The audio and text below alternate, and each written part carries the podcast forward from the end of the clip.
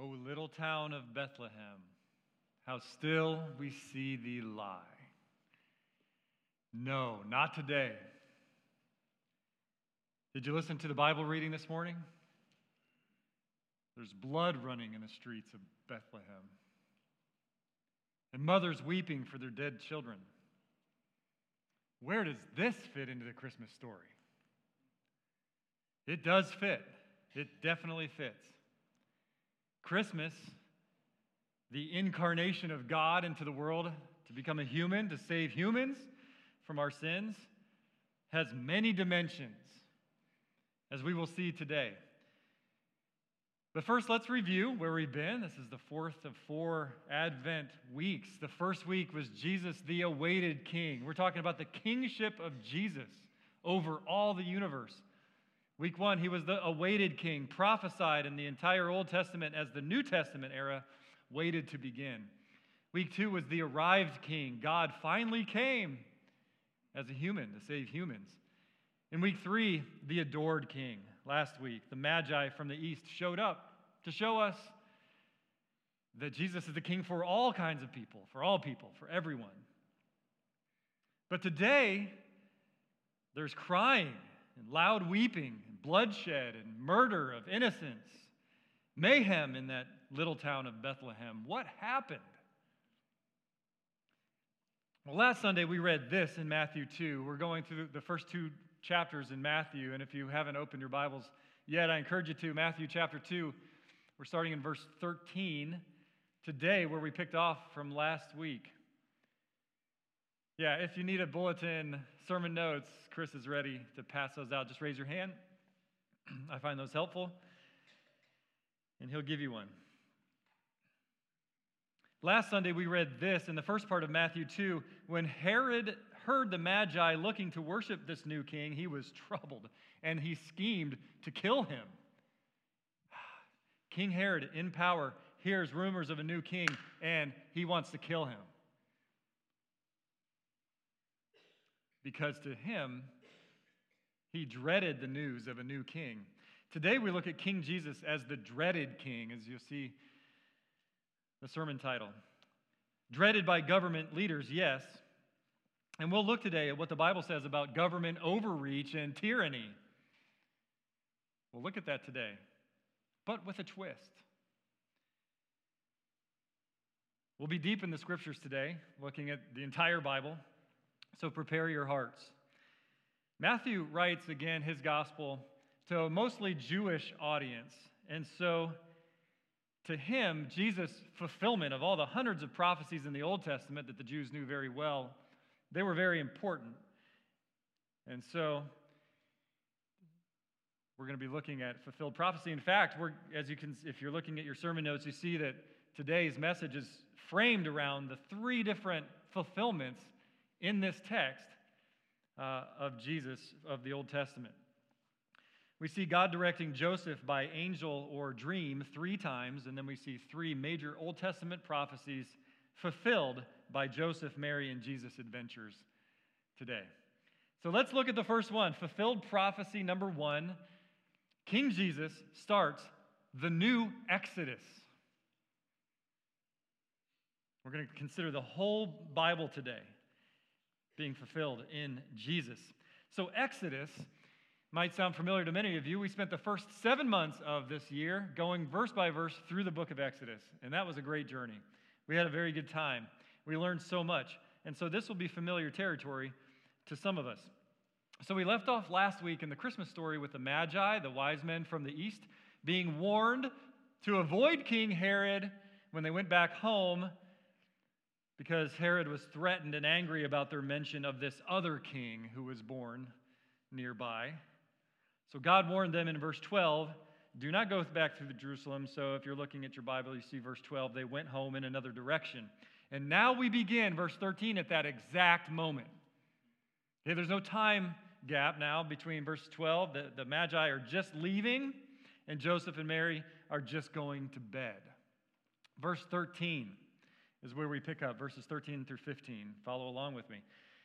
Now, when they, that's the Magi, had departed, behold, an angel of the Lord that night appeared to Joseph in a dream and said, Rise, get up out of bed, take the child and his mother, and flee to Egypt. And remain there until I tell you, for Herod is about to search for the child to destroy him. And he rose, he did, and took the child and his mother by night and departed to Egypt, and remained there for quite some time until the death of Herod. This was to fulfill the first prophecy for today. This was to fulfill what the Lord had spoken by the prophet Out of Egypt I called my son. Now let's piece all this together, the whole Word of God. We will see as we study the life of Christ that God continually orchestrates events throughout Jesus' life in order to protect him until he can fulfill all his purposes, right? On that night of Passover when he died on the cross. And here he has to protect baby Jesus several times so that the spiritual enemies and the human enemies couldn't keep him from accomplishing what he was there to do for us, why he came at Christmas. The prophecy was, Out of Egypt I called my son. Now, Matthew is quoting from the prophet Hosea, who was writing about events from 3,400 years before Jesus' birth back in Egypt in the Exodus, second chapter, second book of the Bible. When God delivered his people from the tyranny of Egypt, from the slavery that they suffered in Egypt. And you remember that in Exodus, God used 10 powerful plagues to work, manifest his glory, and to work in the heart of Pharaoh and the Egyptians so that they will let God's people go.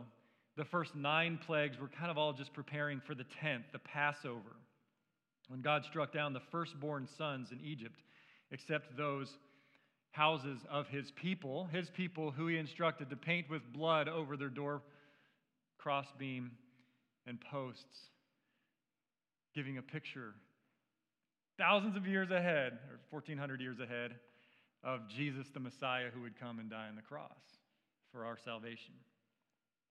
Again, Jesus fulfilled the entire Old Testament. This was just one little part. But it was God's deliverance of Israel then out of Egypt that gave a picture of God's ultimate deliverance of all people from sin through Jesus Christ. Everything was a foreshadow of Christ. And Matthew identifies here is where Jesus is starting the new Exodus. As a baby, he's starting the new Exodus out of slavery. Jesus sets us free from the slavery of sin completely. That's what his little life, this little baby, he's going to grow up and become the king of all kings. The Christmas story is just the beginning of all of this. Now, in light of all this background, Matthew is helping us see that when Joseph and his, his family, Mary and, and Jesus, when they run from Herod to flee Egypt, Jesus is starting this new Exodus. He's fulfilling what the entire book of Exodus pictured. God in the Old Testament saved his people by bringing miraculous deliverance, and now God saves all people who will come to him by bringing his Messiah from Egypt. And God smiles and says, Watch how I unfold this whole plan of mine for the universe, a plan in which you and I are a part. Praise God. Amen. Amen. Matthew's recognizing the supremacy of King Jesus in all the universe, and I hope that, that you all will as well. All right, we're diving into scriptures and we're just getting started. Matthew's just getting started today. Jesus is the king who started the new exodus of our deliverance. Next, as the story moves, we see fulfilled prophecy number two. King Jesus assures hope in all trouble. Life is filled with trouble. King Jesus is assuring you hope today. We're going to spend a lot of time on this point today. Matthew continues both telling the Christmas story and proclaiming prophecy fulfilled in King Jesus. And at this point, he's going to give us hope in the face of all trouble. Let's look at the terrible events of verses 16 through 18 and what God has to say about tyranny. Verses 16 through 18. Then Herod when he saw that he had been tricked by the wise men, became furious, and he sent and killed all the male children in Bethlehem and in all that, that region who were two years old or under, according to the time that he had ascertained from the wise men. Remember, he found out when the wise men saw their star, and he said, Okay, all the babies under two, we're going to kill them all. Verse 17 then was fulfilled. Here's the prophecy that was fulfilled in this. What was spoken by the prophet Jeremiah. A voice was heard in Ramah, weeping and loud lamentation, Rachel weeping for her children. She refused to be comforted because they are no more. O little town of Bethlehem was lying still, but then it became, oh, O, Be- o little town of Bethlehem, your streets are filled with blood, screaming, and tears. Here's why this trouble. Herod, the king of the Jews, is attempting what human powers always do. Human powers, the pride of our flesh, and emboldened and spurred on by the spiritual powers and the principalities and forces of evil that are in the world. He's trying to consolidate his own power and eliminate rivals. This is what we do to amass more power for himself and remove anything that stands in his way. It's the human experience. Now, Matthew proclaims the fulfillment of the prophecy of, from Jeremiah 31. That's a key chapter in the Bible. It has the theme, the Lord turns sadness into joy. Now, think what's happening back when Jeremiah wrote. Jeremiah was reflecting on the time when Babylon totally leveled Israel and brought them into captivity, the Babylonian captivity. Cities and homes were destroyed, murdered communities, and at Ramah specifically, family members who survived were separated and sold or given to different caravans and spread out all over the world, or all over the known world, the empire. Could you just imagine the tears and the anguish of all the murder and destroying of the houses and the cities, and then the survivors that are left are separated and sent off to never see each other again? The tears and the screaming and the loud weeping and the sadness that was inconsolable. Imagine if that happened to your community, to your family and friends. Just imagine the unimaginable anguish that would be. Matthew says this is what was happening in Bethlehem the weeping over the senseless deaths of babies at the hands of Herod. But there's a deeper fulfillment happening here. Jeremiah 31, as if you read the whole chapter Jeremiah 31, it gives a promise that God would turn Israel's sadness into joy. And it says when and how. Jeremiah 31 is also where we get the new covenant. Right in the middle of the Old Covenant, the Old Testament, he gives this beautiful picture of what's to come through the Messiah, the new covenant. Which later Jesus at the Last Supper says this is the new covenant, the new relationship between God and humans, his church, through Jesus' blood. And every time we have communion, we say that verse. Listen to this Matthew is telling us that King Jesus turns trouble into joy because he's the only good king. He will turn your trouble into joy in an even fuller sense for all peoples, for eternal hope through salvation, complete salvation that he is going to offer in his death on the cross and his resurrection to take away all of our sin and to give us a brand new identity. Look again at point two's title here King Jesus assures hope in trouble, in all trouble, King Jesus you want to have as your king. Because this world is filled with trouble. Let's consider the trouble. Where does trouble come from? And why is Jesus the dreaded king to the troublemakers? A minute ago, I said that Herod, king of the Jews, is attempting to do what humans do consolidate our power and eliminate rivals threats against our power. Anything that stands in the way. It's what we naturally do. So let's consider some biblical teaching on this that will help make sense of this crazy world in which we live. And we need to know this Christ's followers, followers of Christ Jesus the King. You see in your notes, if you're looking at those, a section called God's Five Jurisdictions of Authority. We need to know this and make sense of the trouble in our world and how we Christians operate in it. God has laid out in His Word clearly five jurisdictions of authority in the world so that the world operates in order and thriving in health. And we live in a moment where in this country we are experiencing government overreach and, and, tyranny like this country has never seen before in its history. We're all pretty much aware of that. Under almost every presidency in the last hundred years, the government has grown by leaps and bounds until now it's become so massive that we who live in this generation just automatically kind of assume that the government belongs in all of the branches and, and things that it's become involved in or overtaken. What should we as Christians think about this? What does the Bible say about authority and jurisdiction? Well, this is obviously a massive topic we could talk for hours and hours about. So I'm going to stay right on subject of why tyrants dread King Jesus. We begin with the fundamental truth. This is where we have to begin. The fundamental truth that, first of all, all authority is God's. All authority is God's. He's the creator. This is his world. He's in sovereign control of it.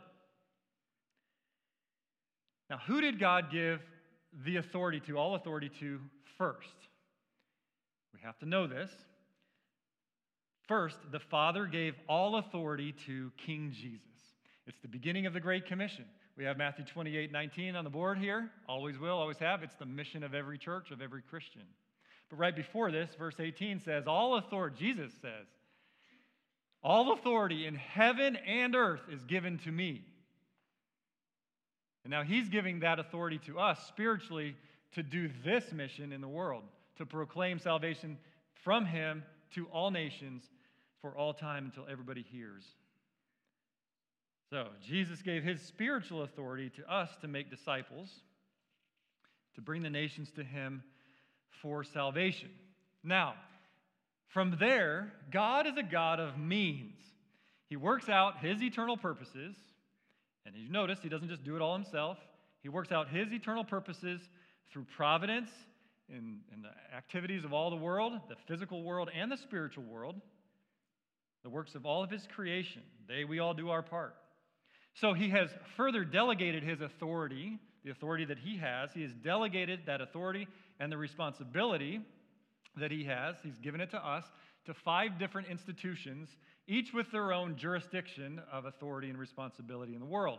Those five are, I'm going to say them and then we'll look at them each the family, the church, the civil government, the individual, and the employer. And the Bible lays out exactly what these authority structures should be and why, and where the overreaches occur, and where the breakdowns occur and why. So I'll define the five jurisdictions, and then we'll talk a little bit more about them. First is the family. The family is given authority by God. They are given authority by God to do some very important things to establish the lordship of Christ in the home, to be fruitful and multiply, given the authority to educate their children, to raise children in the discipline and instruction of the Lord, and to pass on faith to future generations. Okay, those belong to the family, no one else. The church is number two. Jesus gave the church the keys to the kingdom. Matthew 16, he says. Given authority to preach the word, to gather for corporate worship, to edify and equip believers, to observe the ordinances, to warn against false beliefs and to discipline members who are walking contrary to godliness. This is the authority and the jurisdiction of the church. Three is the civil government. And God has given authority to the government. He calls it the sword to protect the life of its citizens, to appoint righteous rulers, to judge civil crimes, to punish evildoers and to approve the good. Number four, he gives authority to the individual. God has given authority to the individual, you and me, to maintain our own mind and body under the authority of God. Nobody else tells us what to do with our own bodies. Number five is the employer, and that is God given authority to transact business and employ people according to the ethical commands of God. And there we have a healthy, functioning society of thriving. Consider this example that, that shows how each is, is separate, but each is interdependent with each other. And we have to live in interdependence, yet separate, of all five of those jurisdictions. Here's a, a good example to help show that. Let's say that Johnny, a 15 year old member of the church, I don't think we have any 15 year olds named Johnny. Okay, I'm safe with that one? Okay, okay. Hypothetical. Steals a computer from his workplace and is caught. Okay? The civil government will deal with the criminal aspect of the sin. His father and mother must decide how they will deal with their son's sin. Now, the church or even the government can make recommendations, but what the actions they take are ultimately the parent's jurisdiction. The elders must now decide if he should be put under church discipline or maybe some form of admonishment, and their decision is related to church fellowship, the health of the church. Johnny's jurisdiction of his own life is to be resolved to become an honorable and mature man. And his employer decides on the repercussions and guidance that they will enact on him as an employee. See how all this works together? Now, much trouble comes from any of these neglecting their jurisdiction. And much trouble comes from any of these usurping and overreaching into the other's jurisdiction. That leads to tyranny. Tyranny, what is tyranny? Tyranny is an unrestrained overreach of power, and it's no small issue. Tyranny strikes at the heart of God's authority, it rejects God, it unravels the order that God established for the world, and it destroys the liberty that God has granted each to each of them. So, we Christ followers, we want to love our neighbor. Well, fighting tyranny is loving your neighbor. Now, with that in mind, we see how Herod is a picture of Jesus, the dreaded king. Herod is filled with rage at the thought that there would be somebody invading his authority, that he wants to be absolute over all the jurisdictions. And so, filled with that rage, he gives the edict to kill all the boys in Bethlehem. It's a clear case of government tyranny. Now, governments in all of human history have sought, like Herod, to consolidate their power and eliminate rivals. America's government started small and in line with God's given jurisdiction of authority, but in the, again, in the past 230 years, has become so massive now that now, in the worst case, people not only look to the government now, like they never did 100 years ago in this country, to solve all of our problems, to f- provide all of our needs, and worse, people in mass are worshiping the government, putting their faith and trust in the government depending on the government as little g God rather than ever looking toward big G God. Now, all governments do this? Yes. For that, I go to Scripture. Here's a meme I saw this week. I was like, oh, here we go. If the one who reads the newspaper knows what's happening in the world, the one who reads the Bible knows why. Let's look to the Bible. The first government recorded in history in the Bible sets this pattern. That's the Tower of Babel. So we're going to go, um, there's this big spectrum here from Genesis to Revelation. And in case you didn't know, I've been preaching this the last couple years from time to time. The Bible's an old book, but it's not finished. Genesis Revelation, we're about here somewhere. It's very much still going on. God's story is our story. Our story is, is God's unfolding plan of redemption and story of the universe. But here in Genesis chapter 11, we have the first recorded government at the Tower of Babel. And what did they do? In their hearts, they wanted to build this tower. It wasn't about the, the height of the tower, it was about amassing central power so that they were autonomous from God. They didn't need God. The leaders wanted that power for themselves, and the citizens didn't want God either. They said, We want the government to take care of all, all of our needs. And what did God do? to that government. He crushed the tower, spread the people, scattered the people, and confused their languages. He said, If I don't stop them now, they'll never turn back their hearts to me and my authority. It'll never stop. And so he did. Now, flash forward to the final government in human history, which hasn't happened yet. We're looking in prophecy now in the book of Revelation. Revelation chapters 17 through 19, Jesus is showing John this revelation, what the whole book of Revelation is. Jesus' revelation to John. And in this part of it, in chapter 17 through 19, Jesus is showing John all the past and future governments, and he's showing that they're all intoxicated by the great prostitute of Babylon all warring in rebellion against King Jesus. And the great prostitute of Babylon is the spirit of seductive culture engaged in deception and amassing power and, and the destruction of God's people. Revelation says that all governments fall into this, and accordingly, they see God's followers, that's us, who pose a threat to their agendas as the enemy. Let's look at some of this text in Revelation 17. Then one of the seven angels who had the seven bowls came and said to me, Come, I will show you the judgment of the great prostitute who is seated on many waters, with whom the kings of the earth have committed sexual immorality, and with the wine of whose sexual immorality the dwellers on earth have become drunk. And I saw a woman sitting on a scarlet beast that was full of blasphemous names, and it had seven heads and ten horns, representing the nations. And I saw the woman drunk with the, with the blood of the saints, the blood of the martyrs of Jesus. The great prostitute of Babylon, the spirit of the age, which is propped up by the physical forces of anti Christian government, seducing citizens to trust in them and warring against God's people in every generation.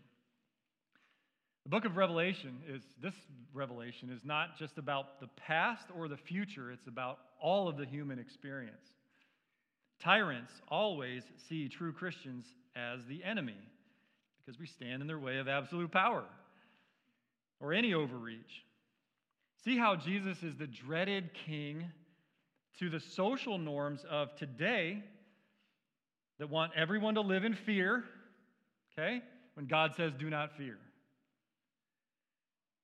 They want to remove all differences that God has established between genders, and we say no. While simultaneously dividing everyone by skin color and by groups endlessly, when God says to be unified. We stand in the way. Plus, true Christians are not easily fooled by the propaganda, and we fight to bring health and unity into the world. And we proclaim King Jesus as King. And so, as these agendas have accelerated in our country in the last couple years, very quickly, according to Open Doors, Christian persecution worldwide has gone up 70% in the last year around the globe. Things are accelerating.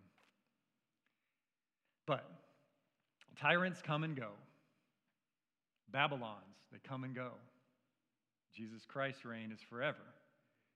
And that's where we're heading. Jesus will return to replace all governments with his kingdom. Look a little ahead in Revelation 17, verse 14. They will make war on the Lamb. Here's where it all ends and goes down. That's Jesus. And the Lamb will conquer them. For he is Lord of lords and King of kings. And those with him are called and chosen and faithful. So watch out. We can be sure that the devil attacks people through the front door of government persecution. We can be sure. Our brothers and sisters around the world have experienced that way more than we have. It's coming here. We can also be sure that the devil attacks God's people through the back door of seductive, idolatrous culture. And that we have experienced maybe more than anyone else in the world. But also be sure that the Lord will have his day in the end we worship the right God. King Jesus, those of us who are found faithful to him. Now, in the case of Herod, it's just a fascinating thing that the what he dreaded actually happened to be the actual King Jesus himself, who threatened his consolidation of power. And so he sought to eliminate his rival. Herod killing all the baby boys in Bethlehem and the surrounding area is simply a, a picture of what always happens countless rulers seeking to eliminate rivals. But here's the twist I mentioned earlier. Here's the twist government is not the only jurisdiction where King Jesus is dreaded. See, it's way too easy for churches just to talk about, and us in our, in our private conversations to talk about the enemy's out there. We watch on all these uh, news clips on our phones now. It's easy to just be worked up and triggered and angry about things happening out there. All five, all five jurisdictions dread King Jesus and King Jesus' rule, including families, including churches, including us as individuals. The pride of our hearts wants control, wants authority, and will work to eliminate rivals. And we dread the lordship of Jesus in our lives naturally. But, as many of you know, once you release that, once you give that over and give lordship to Jesus, he releases you from all that. And his freedom and the power of King Jesus as your king, you stand in awe at how awesome that is to have Jesus as your king. And so, what do we need to do if Jesus is our king? What do we need to do? Based on these jurisdictions and authorities, you have them and you interact with all five of them. Here's what we need to do we need to no longer abdicate the authority and the jurisdiction that God has given us. Abdicate means I give this over. Okay? I don't want this responsibility. No, God has given you this role, this responsibility, and this authority, and the mission that He's given you in your life. And you, don't, and you need to not usurp to take over any other God given authority and responsibility, but to respect that authority. So, parents, you must parent. You must parent in the entire realm of the authority, the jurisdiction that God has given you, not giving it over to other people. Dads and moms, you each have your own roles. So, not giving up your roles, hoping that the other would take it, and not trying to take over the other person's role. My wife, Sarah, pointed out that this week, as we were looking at this text, that Joseph was the one all three times that received the, the dreams or the vi- visits from the angels because he's the spiritual leader of the family, and he led. He led well.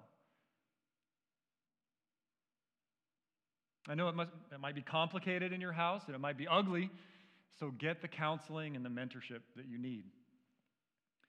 In single parent families, the church needs to help you carry both roles.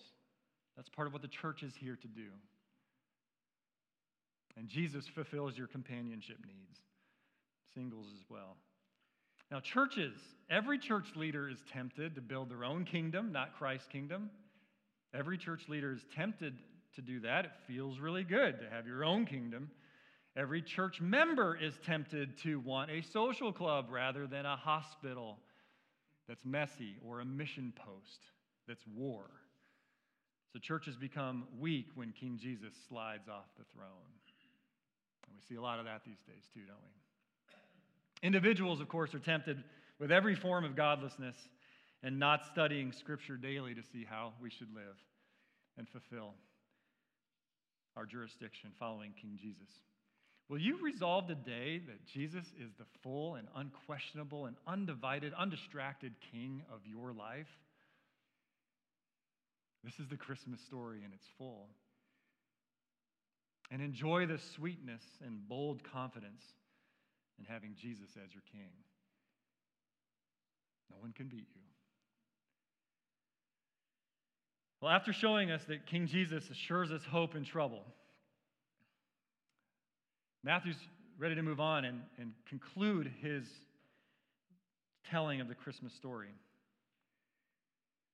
And of course, he ends with an amazing quality about Messiah, King Jesus, coming to earth. Through fulfilled prophecy number three, King Jesus offers love to enemies. Isn't this just like Jesus? He's the King of all kings, has all authority, and yet he's filled with love. That's the name of his kingdom. As we study the historical details of the Christmas story, Matthew wants us to know, and Jesus wants us to know, that Jesus' righteous, all powerful kingship is filled with love. Let's read how Matthew's account of the Christmas story ends, verses 19 through 23, but really focus on that last verse where Matthew pulls into the story prophecy number three. Here's how Matthew's account concludes. So ah, they're off in Egypt for an unknown number of years. But when Herod died, behold, an angel of the Lord appeared in a dream to Joseph in Egypt, saying, Rise, take the child and his mother, and go to the land of Israel, for those who sought the child's life are dead. And he rose and took the child and his mother and went to the land of Israel. But when he heard, this is some real look at history here. When he heard that Archelaus was reigning over Judah in place of his father Herod, he was like, eh, that's even worse. He was afraid to go there. And being warned in a dream, that's the third dream, vision, angel visit, he was redirected once again. He withdrew to the district of Galilee. Now, that was to fulfill prophecy as well.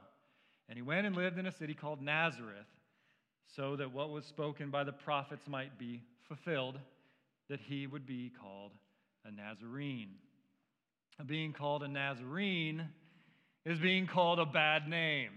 It's to be really disrespected. Nothing good comes out of Nazareth. And this is a fitting conclusion to this Christmas story. The King of the universe comes to save sinners, and from the start, he is defied and dreaded by the very sinners he came to save. The reality that needs our attention today is that we do the same thing. If we're honest, at the true core that sometimes takes over us is a lot like Herod. Instead of bowing in full surrender, I give you my life, Jesus. We're afraid of how Jesus is going to invade into our kingdom, our plans, our desires. I want to do this. I want this relationship. I want this respect. I want to spend my time and money on these things. I want to continue in this sin. I want to work and relax and play, not sacrifice and serve. And on and on. The reality is that in our minds and hearts, we all reject King Jesus from time to time, or all the time, or most of the time, and we dread what he might be calling us to do. But I'm saying don't. Embrace what he's calling you to do, seek what he's calling you to do. He is the king. Remember who he is the king who started the new exodus of your deliverance, the king to assure you hope in all trouble. Doesn't matter what the trouble is. But King Jesus is our King. Bold confidence, total hope. And remember that He came even when we were His enemies to offer His love to us. He's good. So, will you give up the hold and control that you think you have on your life and give it to Him and see what He does with it? Accept his freedom, his redemption, his rescue, his salvation, his peace, his eternal life, and closeness with him and with each other in his name. Pray that you'll do that today in the fullness of your heart. And now I say, Merry Christmas! Feliz Navidad! We have finished the Advent series, and it is Christmas week. And my prayer is that all of us in this church and any visitors, that we'll all put King Jesus right at the place he deserves to be, the king of your life, the reason for your Christmas celebrations this week, on the throne of your life forever. Let's pray.